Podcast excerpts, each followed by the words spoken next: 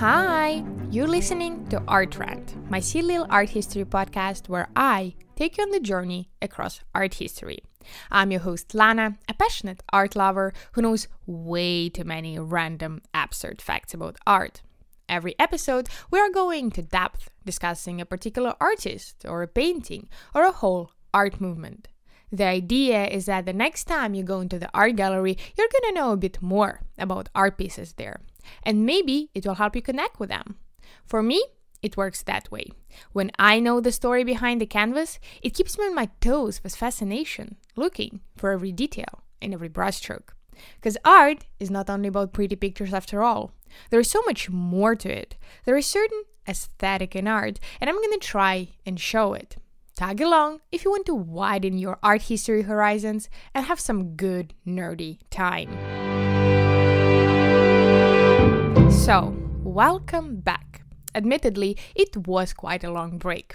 Burning out, family troubles, and trying to balance work and university didn't reflect too well on my passion project.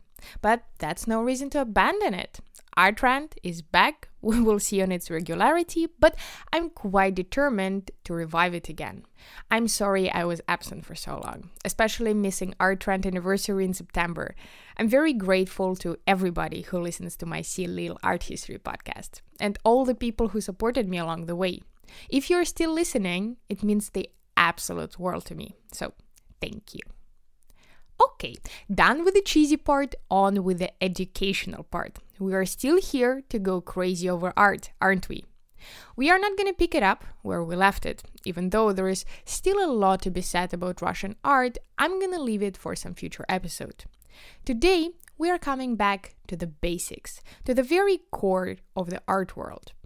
What did every artist who wanted to achieve any success absolutely had to do up until the 20th century? Of course, go to the Academy of Fine Arts, preferably French or Italian one. Later, the title of the artist was given away a bit more frivolously, although it is up for the debate. We often mention how later artists rebelled against the Academy and denied its ideals, but what were these ideals? How did Academy originate? What is Academism and why was it also a kind of rebellion? How is it connected with the decadence of the late Roman Empire? And finally, how did Sir Lawrence Alma Tadema earn his title? Answers to all of these questions and much more you're gonna learn in this episode, so keep listening.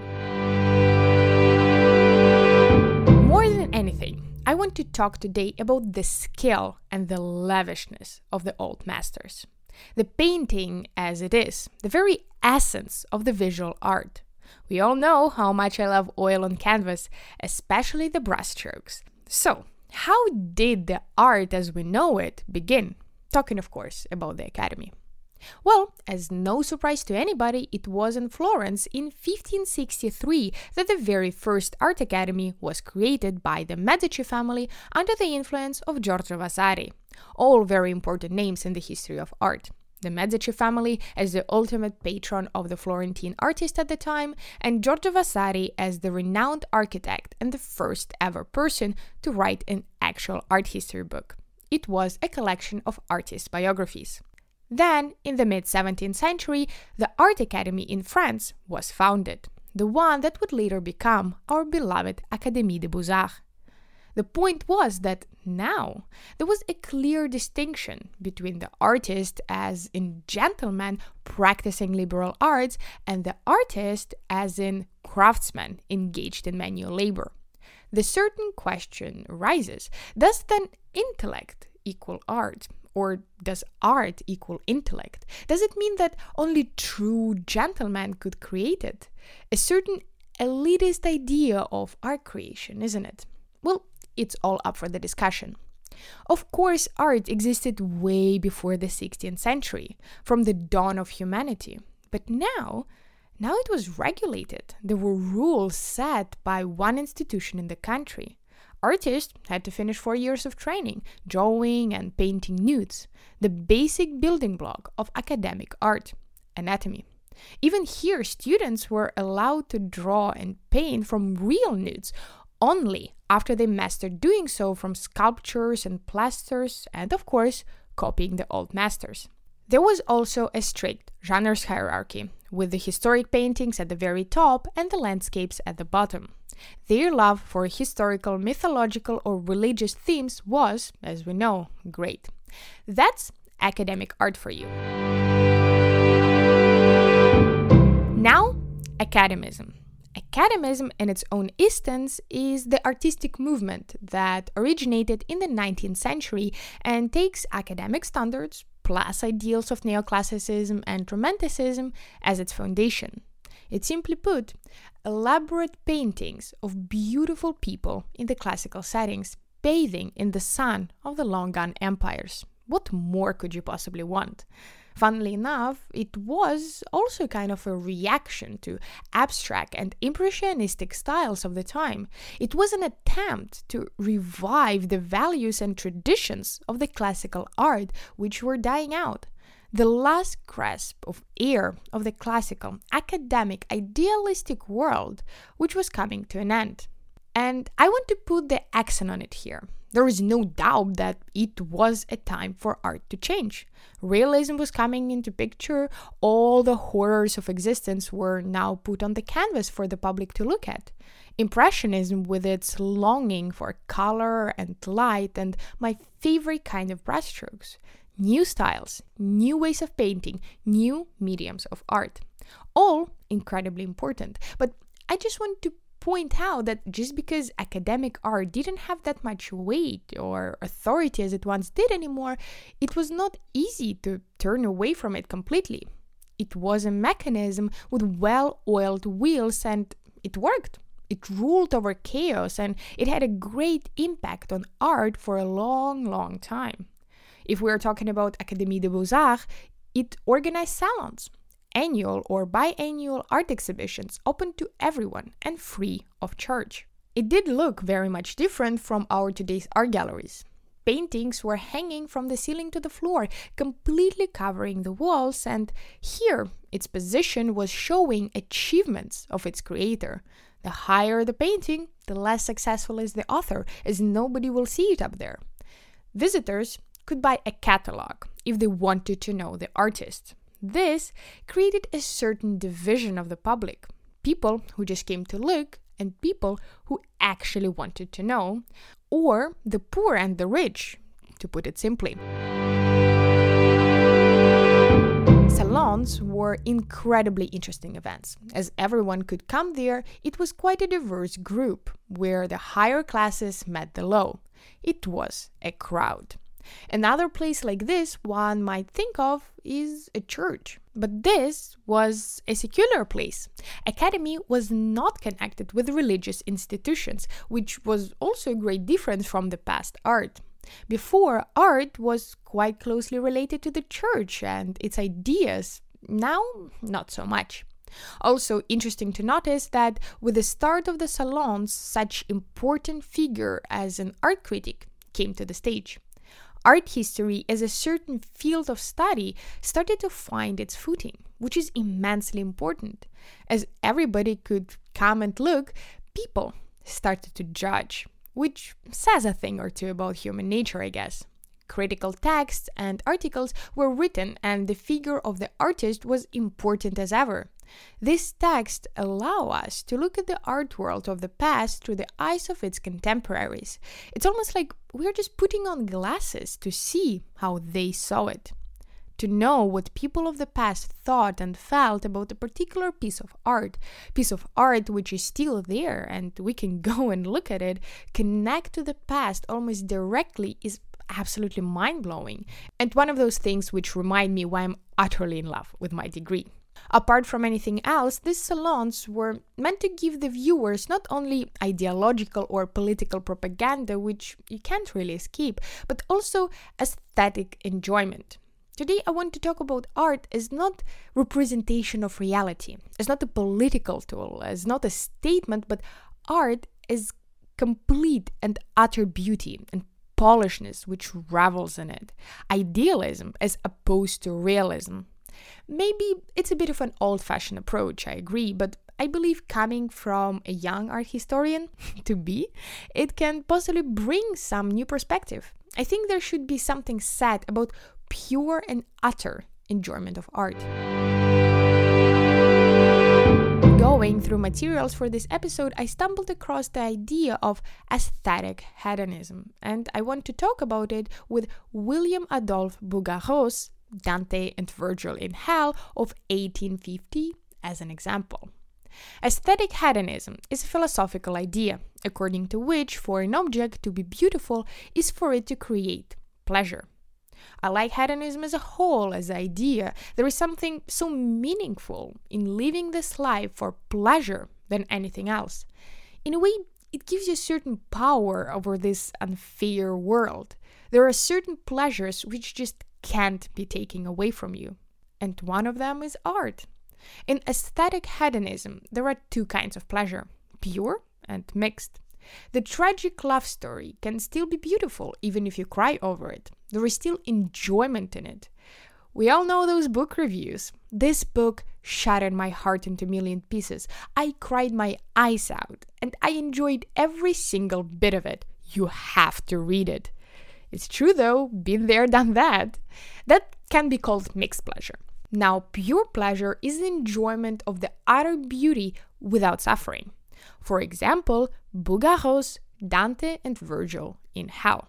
Without going into too much detail of the plot here, this painting depicts a scene from Dante's Divine Comedy which narrates a journey through hell by Dante and his guide Virgil.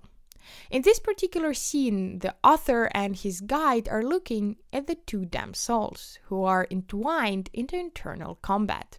And entwined indeed they are. The first time I saw this painting, I genuinely thought it was some kind of an erotic scene. Here, there is a pure enjoyment in the depiction of the human flesh. We see two naked male bodies in the most unnatural poses fighting each other, the details and the highlights, the whole impression of thirst and hunger is captivating. The skill of the artist, the ability to depict bodies not only accurately to their anatomical structures, but to the movement, to the emotion, to the pure visual delight. The grabbing of the hair, the rip of the skin, the tense muscles, everything transcends emotion. I think you can stand in front of this painting for hours, taking in each small detail, and I really plan on doing so once I get to Paris. This is not a realistic painting. It doesn't criticize the political system, it isn't trying to invent something. In fact, it was painted for Prix de Rome, scholarship for artists to stay and work in Rome, and somehow it lost.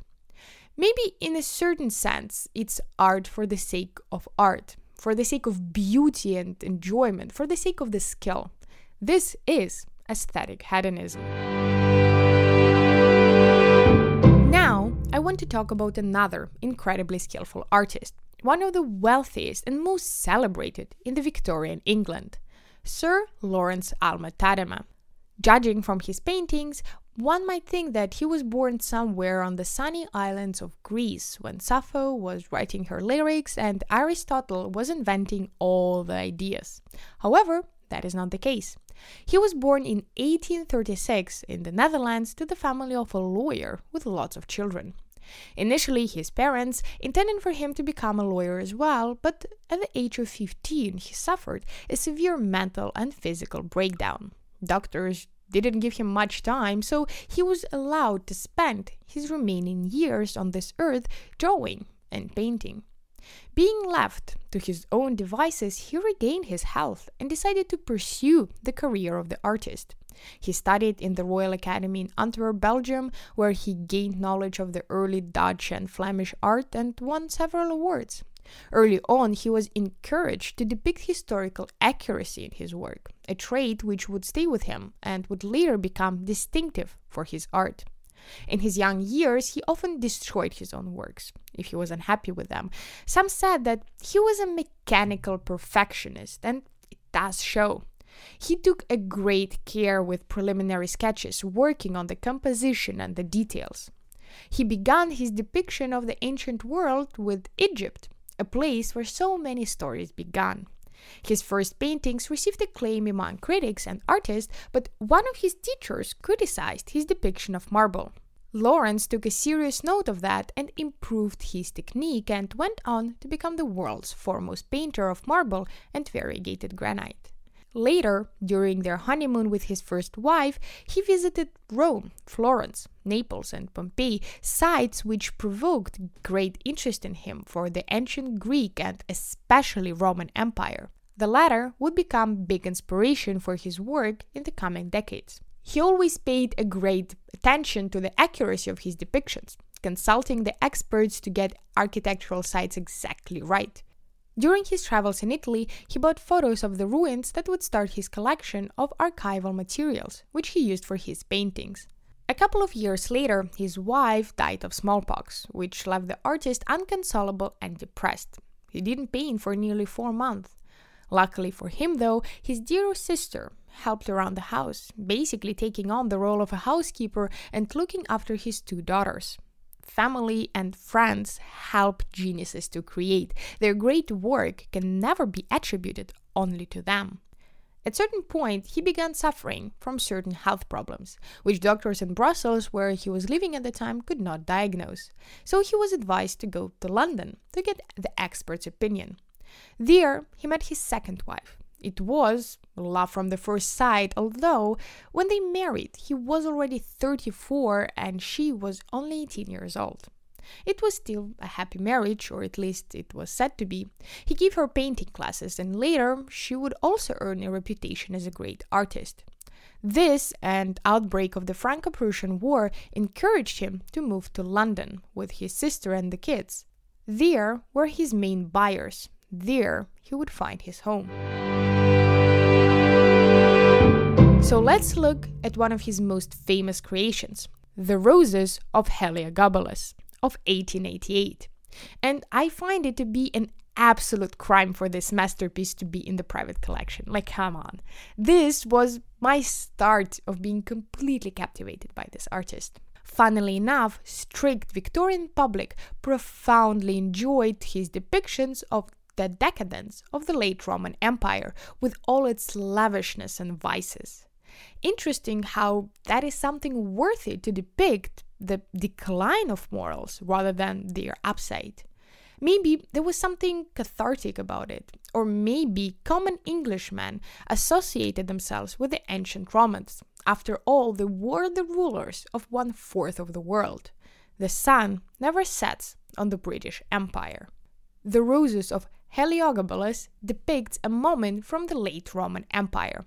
Heliogabalus was an emperor only for four years, and in that short period of time, he managed to scar the Roman society.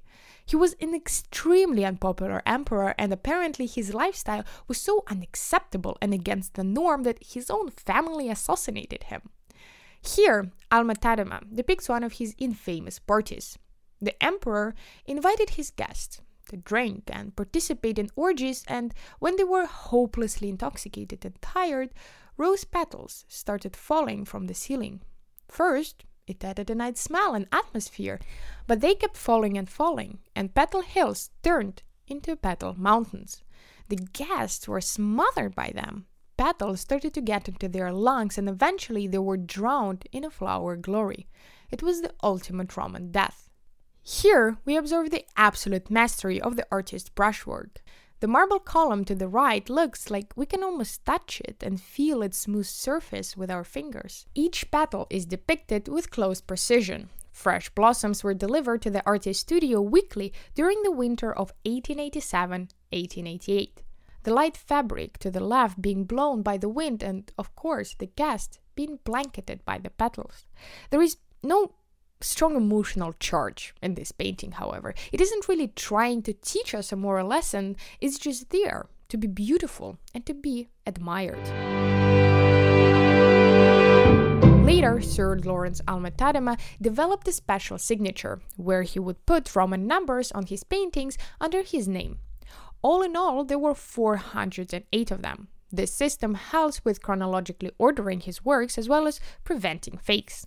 He enjoyed the title of the Royal Academician, as well as in 1899 he was knighted in England, only the eighth artist from the continent to receive this honor.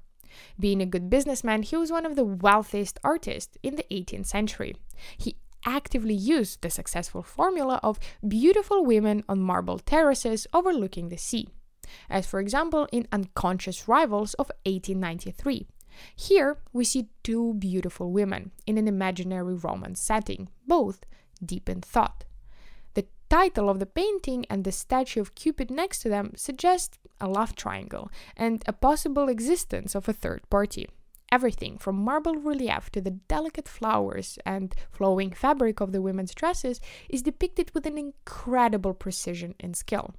It's beautiful, and really, there is not much more that can be said about it. Sir Lawrence lived to see a lot of modern abstract movements originate, and he quite strongly disapproved of them. He died in 1912 at the age of 76 and was buried in the crypt of St. Paul Cathedral in London, Quite an important place to be buried in, huh? After his death, with development of all the new artistic movements of the beginning of 20th century, his art was criticized and then lost obscurity for half a century. Although recently his art was rediscovered and sold for millions of dollars. What I try to say in this episode is that art is pretty. okay, no, not only. I just often think that we make such an enemy and a bad guy out of the academy, especially when we talk about all the modern movements. And course, it had a lot of problems. To start with, it didn't allow women a proper artistic education, and it absolutely had to change. But we can't just wipe it out from art history or diminish all its achievements. Rules are not always bad, and art for the sake of art can also bring a certain value to the society. There is a time and a place for it, of course. We can't stare at the idealized naked women and Roman ruins all day.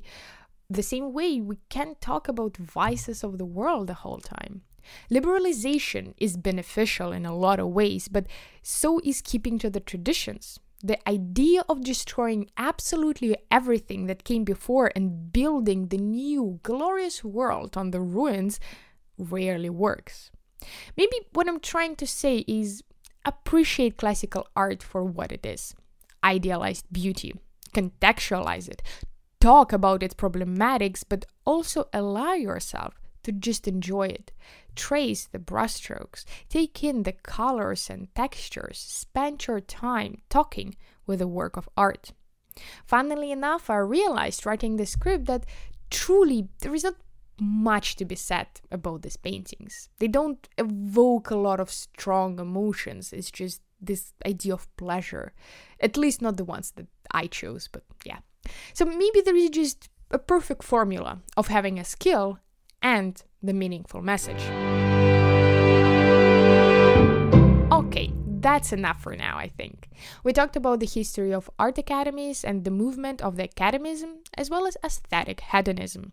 We looked at the glorious work by William Adolphe Bouguereau and learned about Sir Lawrence Alma Tadema, our glorious knight with a brush.